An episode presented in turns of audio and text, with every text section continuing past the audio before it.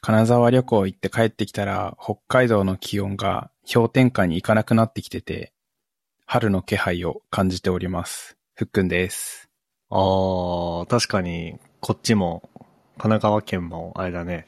なんか今、今ぐらいが一番気持ちいいかな。その、おー、いいね。 20度いかないぐらい。うんうん。涼しそ MK です。う。えーっと、まあそうだね。金沢、お帰りなさいというか、なんというか。ただいまです。ポッドキャスト上に帰ってまいりました。どうでしたかいや、なんか、金沢はずっと行きたいと思ってたんですよ。うんっ。ていうのも、あのーす好きなラジオ番組のロケッチうん。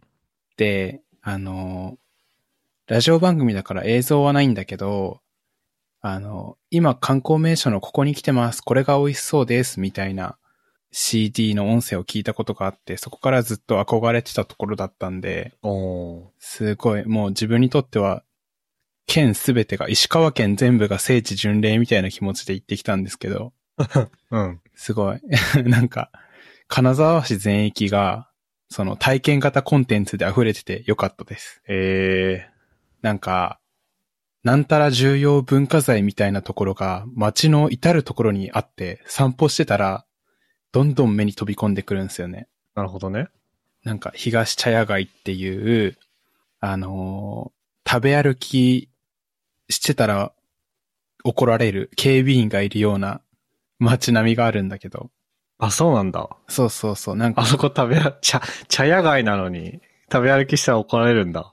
そう、あの、カフェみたいな場所に入ってみたらし団子食べるとかはいはいはい。はいいんだけど、食べ歩き禁止ですと。そうそうそう、ゴミとかで景観を損ねかねないから、ああ、なるほどね。うん。そそういう努力によって、なんか、すっげえ古い街並みが維持されていて、そこマジでね、あの、写真見てから行ったんだけど、写真じゃ全然伝わんないような、厳かさというか、静けさというか、なんか圧があって、古風ですっていう圧があって、すごい良かった。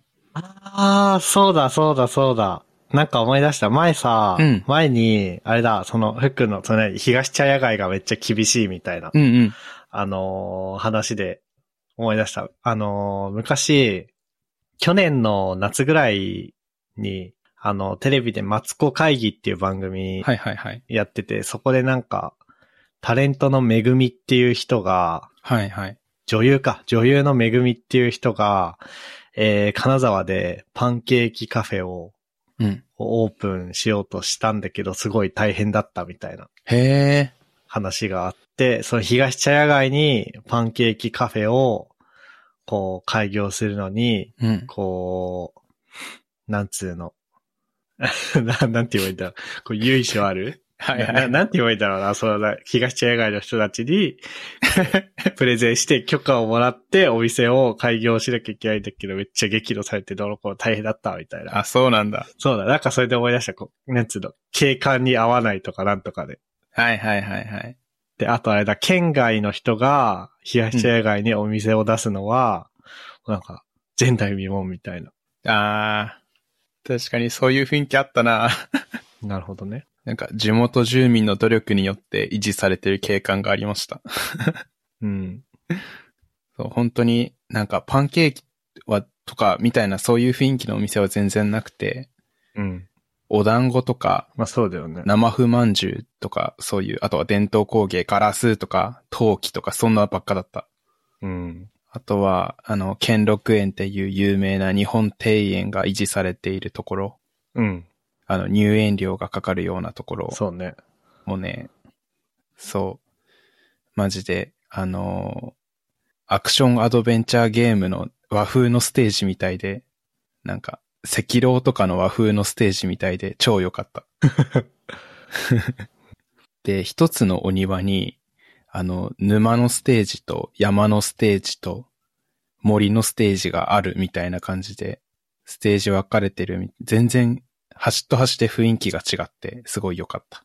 で、普通になんか、合計、あのー車で、フェリーに車積んで、あの、両親とかは車で観光地回ってたんだけど、あの、僕は散歩好きだから、なんか、全部の観光地散歩して回ろっかなと思って回ったんだけど。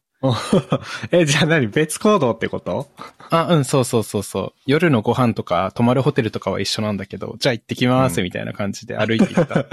あ、そそう、そしたらなんか、いや、街並みも綺麗だから大満足だったんだけど、2日間で合計30キロぐらい歩いたっぽくて、う。すげえ。そう、足にままやができて、帰りのフェリーでお風呂入ったんだけど、めっちゃ痛かった。えー、あ、でもいいね。え、じゃあさ、 このさ、今、ふっくんのあのノート読んでるんだけどさ、うん。お茶屋さんで一休みしてる写真を撮ったりしてんじゃん。うん。これ、ひと、一人なんだ。 これ一人。いいね。でも逆に一人の方が、あの、街中歩いててちょっと気になった道とかに入っていくの大好きだからさ、逆に良かったかも。まあね、確かにね。それはね、ちょっとわかる。僕も一人旅行好きなんだけど。うんうん。いいよね。気になったら、気になったお店にちょっと勢いで入っちゃうっていうのもできたからよかった。で、そうそうそう、ノートを書いたんですよ。その、SNS からさ、離れてて、ツイッターとかに全然写真上げてなかったから、ポッドキャストで、ここ行ってきたよとかどうだったよとか話しても、全然参照できないなと思ったから、うん。このポッドキャストの収録の前に、急いで撮った写真とちょっとの説明の文章でノートにまとめてみたっていう。本当だ。記事の公開日時さっきやん。そう。急いで1時間前ぐらいに。 なので、これは宣伝なんですけど、良ければ、ハッシュタグ付きでツイートもしておこうかな。聞いてる人たちに、もし見たい人がいれば。まあいいや、どうぞあとの、いう小ノートに金沢、ふっくんの金沢旅行に行ってきましたあ日記っていうノートを貼っとくんで、ありがたい。あの、この記事を読みながら聞いてください。ぜひお願いいたします。そう、なんかツイッターでい一応つぶやいたらさ、うん。あの、高専時代の友達がいいねして記事にも好きをくれてさ、ああ、こんなところでまたつながりがと思って嬉しかった。ああ、確かになんかふっくん、あんまツイッターにいないしね。そうなんだよね。あの、フェリーの旅行っていうのもあって、ああ、電波フェリーって何もつながんないから、うーん。ああ、なんか1000円払えば、事前に払っておいて登録しておけば、船内 Wi-Fi、ソフトバンクのやつが使えるんだけど、なんか、電波つながらない強制的な空間もだ、実は好きだったりするからさ、うん。払わないであえて本持って、フェリー乗って読ん、と読書してみたっていういいね。のも一応あったりね。へえ。え、ソフトバンクの Wi-Fi ってことは、じゃあソフトバンクの携帯なら繋がるってこといや、提供がソフトバンクなだけできっと、そうか。どのプロバイダーでもいけるかなどの会社でもいいね。ああ、その、な、なんて言えばいいんだろう。その、多分、船内 Wi-Fi、あ、そういうことか。なん、なんて言えばいいんだろう。その、ソフトバンクエアーというか、ソフトバンクのマークのうん。船内 Wi-Fi があるってだけか。多分、別にソフトバンクの電波なら海の上でも届くよってことではないか。そうだね。ソフトバンクのマークの Wi-Fi があったって感じでしたね。まあ、さすがにそうだよね。じゃあ、その先はうん。衛星だろうね。多分。いや、使ってみて感想をへえレポートするのもいいかもな。こういうの気になる人多そうだし。確かに。機会なんかがあそれれば。こそあの、コロナの初期の頃は、うん。まあ、ワーケーションとかするのに、んコロナだっけなコロナだったかなんだか忘れたけど、その、いろんなホテルに電話して、ホテルの電話の窓口の人に携帯出してもらって、ちょホテルの Wi-Fi でスピードテストしてくださいっつっておお。やってるガチ勢の人とかいたらしへいなえ。こうなんか、一定のニーズはある のね。その太平洋フェリー、何々、何々号は、何々地点において、なんとか MBPS でしたみたいな。 いいかも。確かに、そういう数値が載ってるような記載がどこにもなかったから、ネット上に。うん。いいかもしれない。まあでもあれだよね。うん。あのーなんだっけ。何言おうとしたっけ。オフラインになる時間っていうのは、いいよね。うん。結構楽しいものだね。で、そうだな金沢の写真を、うん。出た、金箔ソフトク リーム。これ、なんか、ギャグかなって一瞬思っちゃったの。あれか、これさ、しかも800円ぐらいだっけこあ、れなん1000か円か。うん。あれなんか僕の時800円で、まあ場所によって違うか、そりゃ。うんうんうん。金箔ソフトね。これさ、食べたいや、味変わんないでしょ。ただのバニラアイスでしょと思って食べなかった。うん、変わんなかったけど。なんかね、なんか僕のかすかな記憶だと、うん。あのさ、下にさ、電気が通ったらさ、はいはい。なんか独特の、な、苦いじゃないけどさ、そういう味するじゃん。あのさ、するするする。ブロック電池じゃなくてボタン電池じゃなくて、あの四角い電池ってなんて言うんだっけなんだっけな。やばい、忘れた。 9ボルトの四角い電池のことあれなんて言うんだっけまあ、あの四角い電池あるじゃないですか。うん、ある。あれをね、あのね、舌に当てるとうん。苦いんですよ。うんうんうん。それ的な味がした。 じゃあ本当に味は度外視というか、見た目のインパクトで勝負してるんだ。うん。いや、これ食べるか迷ったんだけど、僕、金ってさ、食べるんじゃなくて資産として欲しいからさ、うんいいかなって思っちゃった。あー、なるほどね。金塊くれるんならまだしも。 写真撮ってないけど、抹茶アイスとかそういう味にこだわりましたみたいなやつは食べた。はいはいはいはい。うん、なんか、観光地のソフトクリームっていいよね。うんね。つい買っちゃう。いいですね。あー、アクションアドベンター、アクションアドベンチャーゲームの和風ステージみたいだよね。確かに。兼六園。いや、そう。めっちゃ良かった。赤狼は、あの、プレイはしてないんだけど、プレイ動画を実況を見たことがあったんだけど、マジでこれ、赤狼に出てきたことあるんじゃないかっていう感じの、うん。でっかくて折れ曲がった木とか、森の中の池とかがあって、すっごい良かった。いいね。フェリー、フェリーそういえば僕乗ったことないなああ、そうなんだ。うん、なんかあのー観光地の船、うん湖とかの船は乗ったことあるんだけど、その、北海道の大沼、大沼湖だっけほ大沼だっけ大沼公園だ。う。うんうんうん。大沼公園のフェリー、フェリーじゃねえや。その大沼をこう一周する船とか。はいはいはいはい。観光船みたいなやつだ。そうそうそうそう。あと、あーあとね、箱根の湖ってなんだっけ足の湖だ。足の湖の観光船とか、そういうのは乗ったことあるんだけど。うん。ガチのフェリー乗ったことないな。今度北海道帰るときフェリーで帰ろうかな。いや、無理だな。フェリー、何時間ぐらいだったんだろうな。一晩かかったな。北海道から、苫小牧苫小牧から行った室蘭か。そう。苫小牧から行ったね。苫小牧からか。うん苫小牧から金沢なんだ。えっとね、苫小牧から仙台まで行って、仙台から金沢まで高速道路。ああ、そういうことか。あ、そうだよね。そう、本当はね、もっと近い港で降りれるみたいなことはできると思うんだけどな、値段いろいろ考えた結果、パーキングエリアとか寄りながらドライブするかってなったっていうい。や、そうだよね。なんか、多分、位置関係的に苫小牧から金沢にフェリーで行くの、なんか、 うん。なんだろう。ちょっと、なんだ、津軽海峡をさ、うんうんうんうん苫小牧から出たら、ちょっと西に曲がって津軽海峡を突っ切って、そうだね。なんかで、なんか、曲がってる。そう、で、能登半島をこう裏回りして金沢に行かなきゃいけなさそうな感じするからね。 うんうん。それぐらいだったら、苫小牧仙台の方が、なんつうの、便の数も多いし、シュッと行けるし、そっから車っそうそうそうそう。ていうね。運転したふっくんは。いや、一切しなかった。あ、そう。そう。そうか。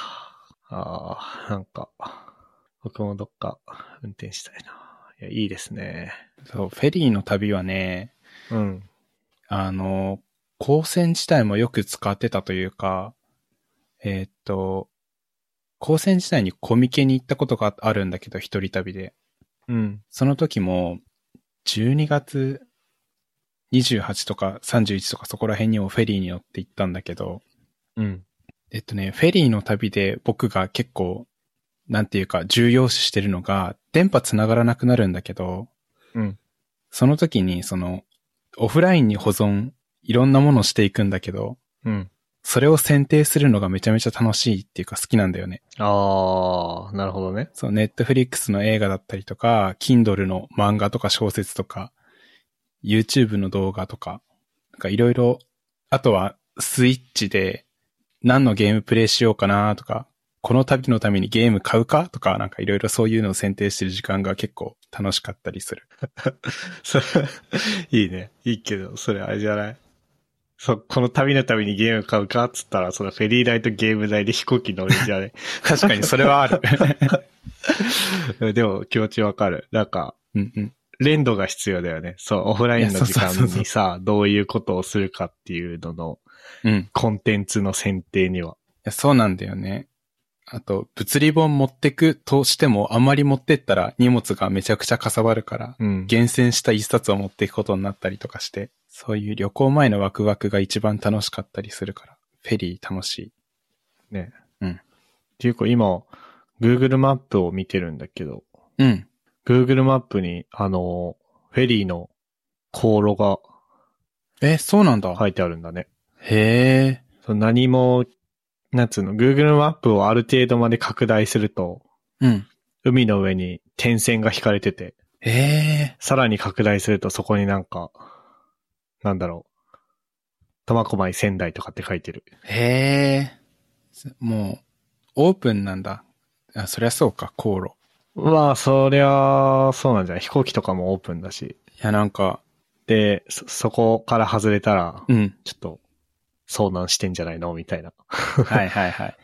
検知したりするんじゃないえっとね、フェリーって、あの、朝の日の出の時間が、分単位で教えてくれるんだよね。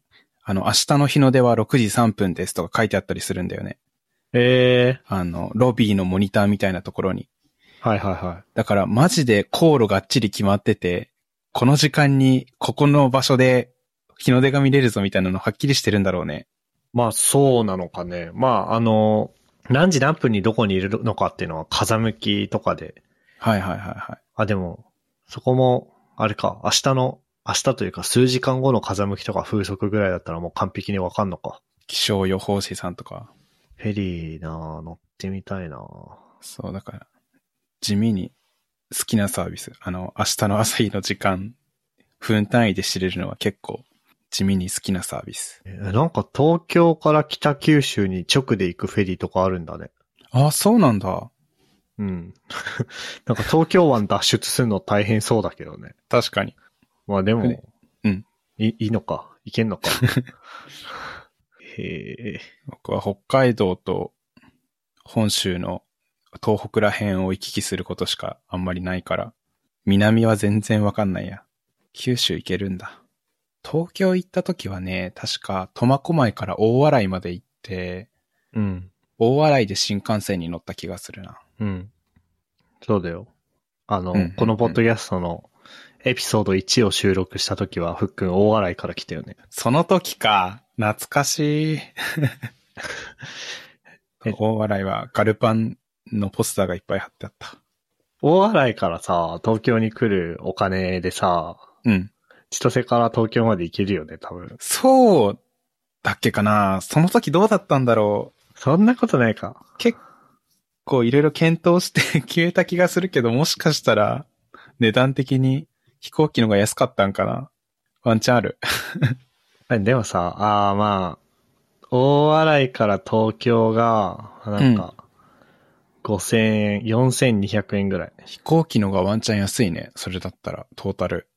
えで、フェリーがいくらなのと、苫小牧から大洗。どうだったっけな ?6000 円とかだったような気がするけど、定かじゃない。忘れちゃった。でしょで、苫小牧まで行くのに1000円ぐらいうん。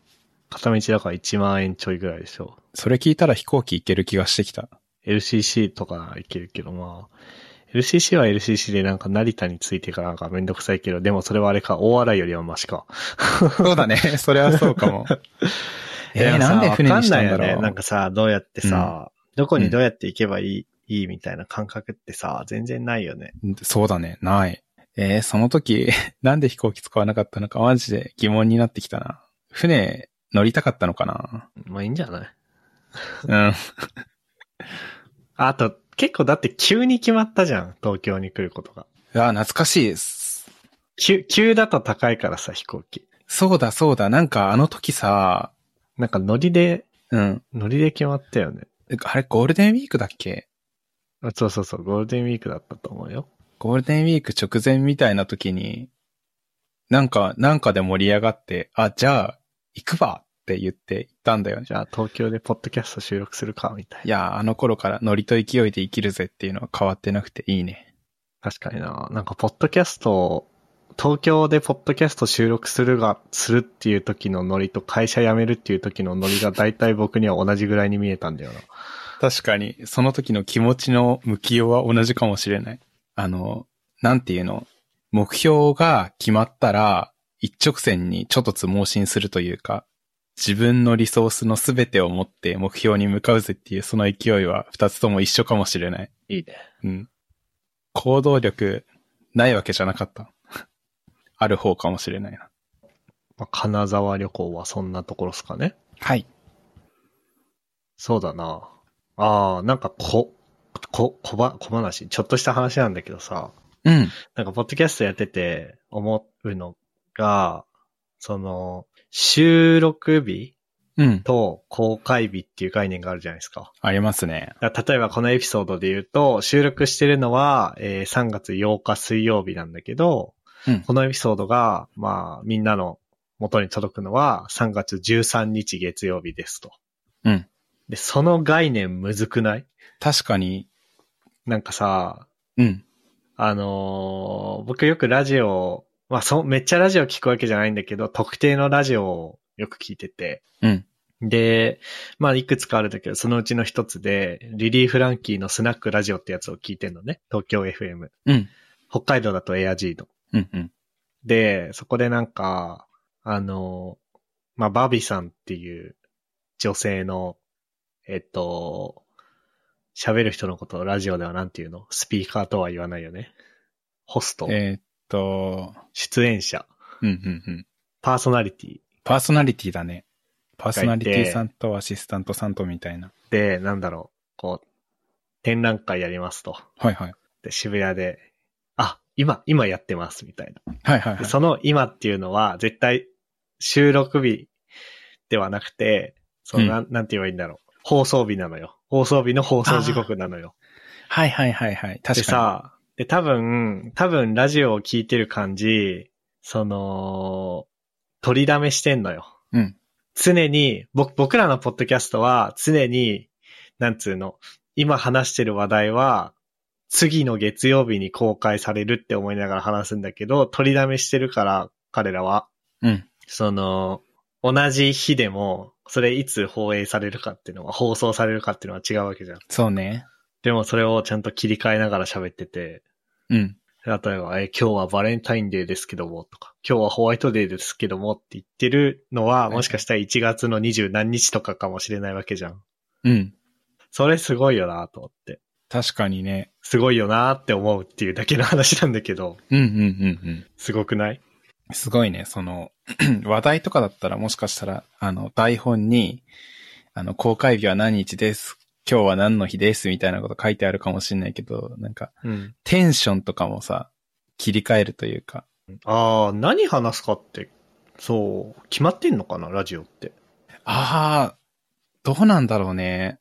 あー僕の見聞きした範囲だけど、あの、年末にお正月明けの放送分とかを撮っちゃうスタイルのラジオ番組聞いたことがあって、うん。で、そして、そのパーソナリティの二人は、あの、え、台本にこれ公開されんのお正月明けって書いてるよ。マジで早くないみたいなことを話題にしてたことがあって。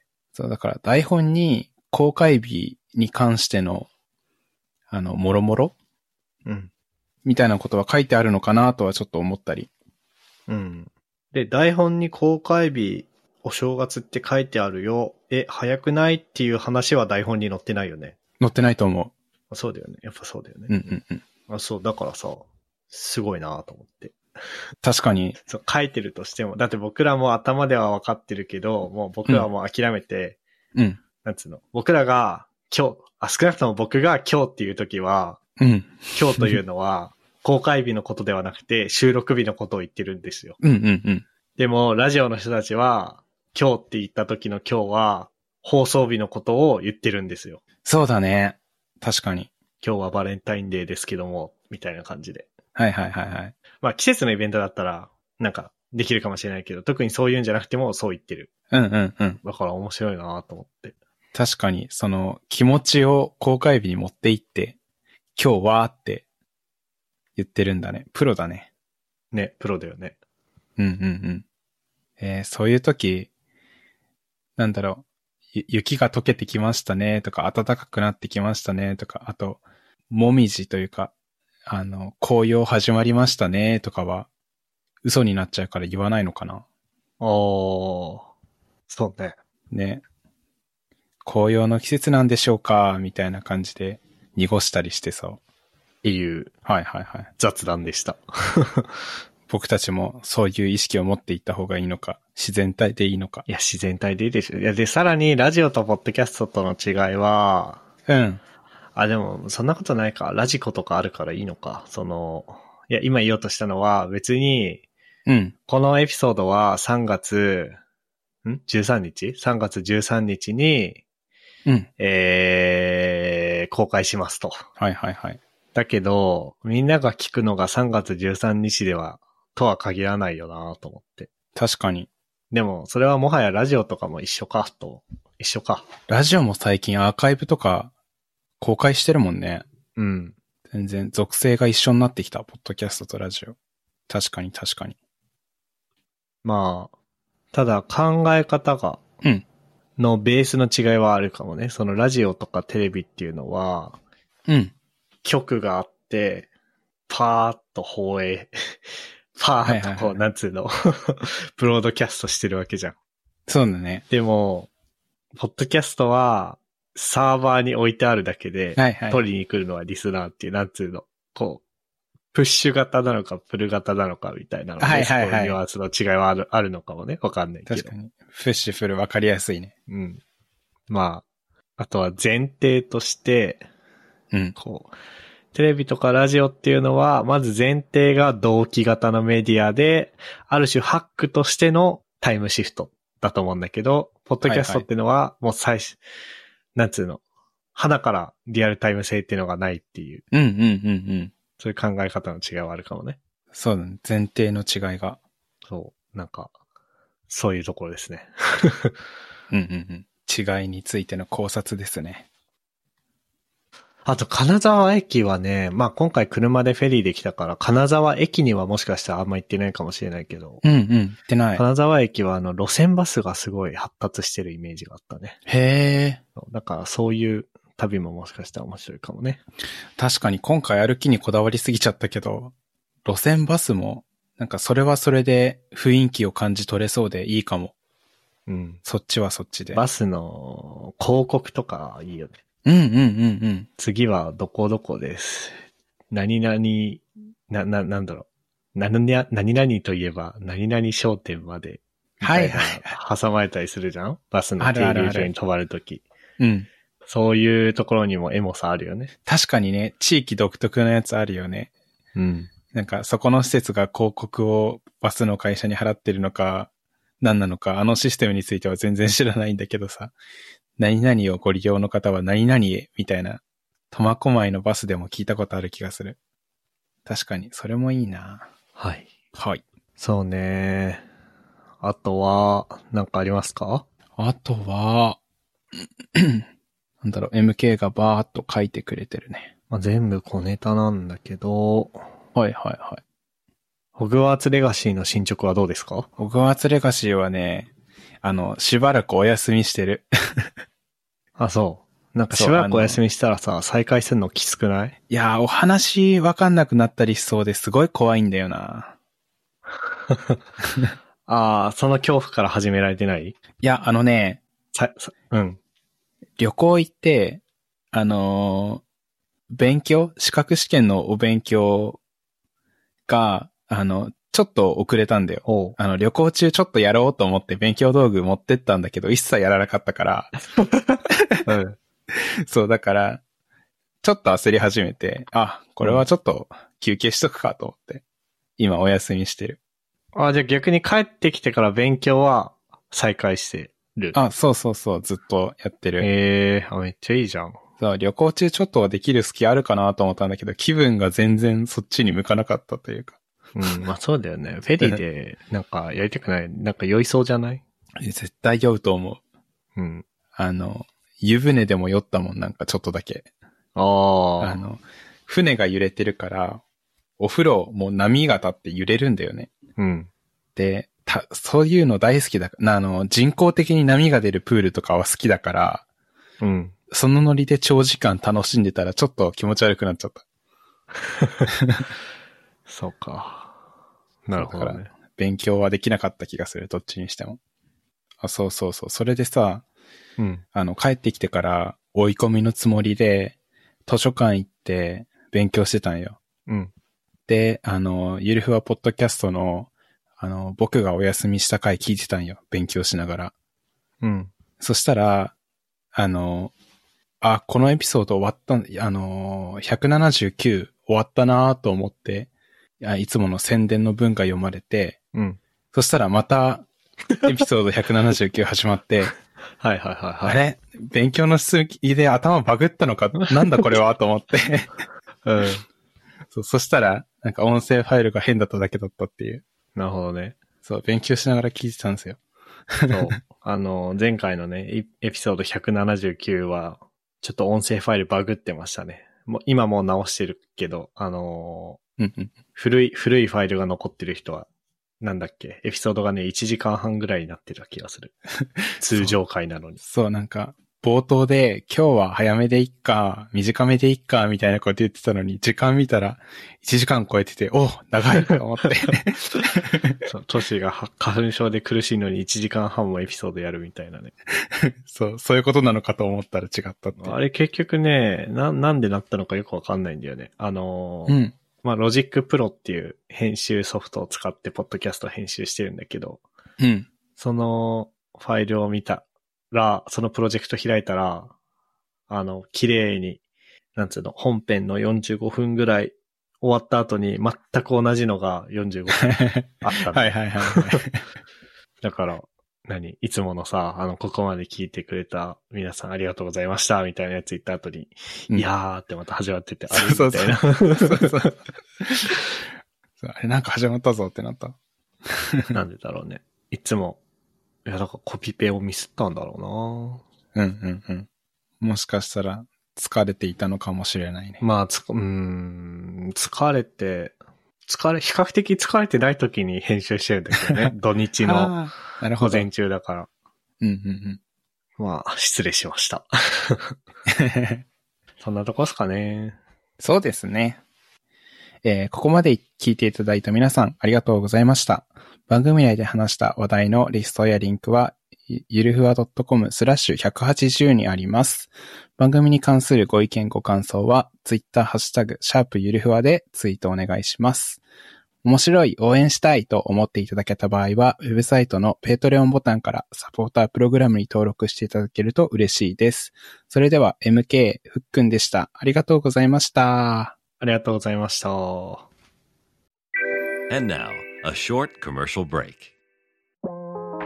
現在エンジニアの採用にお困りではないですか候補者とのマッチ率を高めたい辞退率を下げたいという課題がある場合ポッドキャストの活用がおすすめです音声だからこそ伝えられる深い情報で候補者の興味関心を高めることができます株式会社ピトパでは企業の採用広報に役立つポッドキャスト作りをサポートしています気になる方はカタカナでピトパと検索し X またはホームページのお問い合わせよりご連絡ください。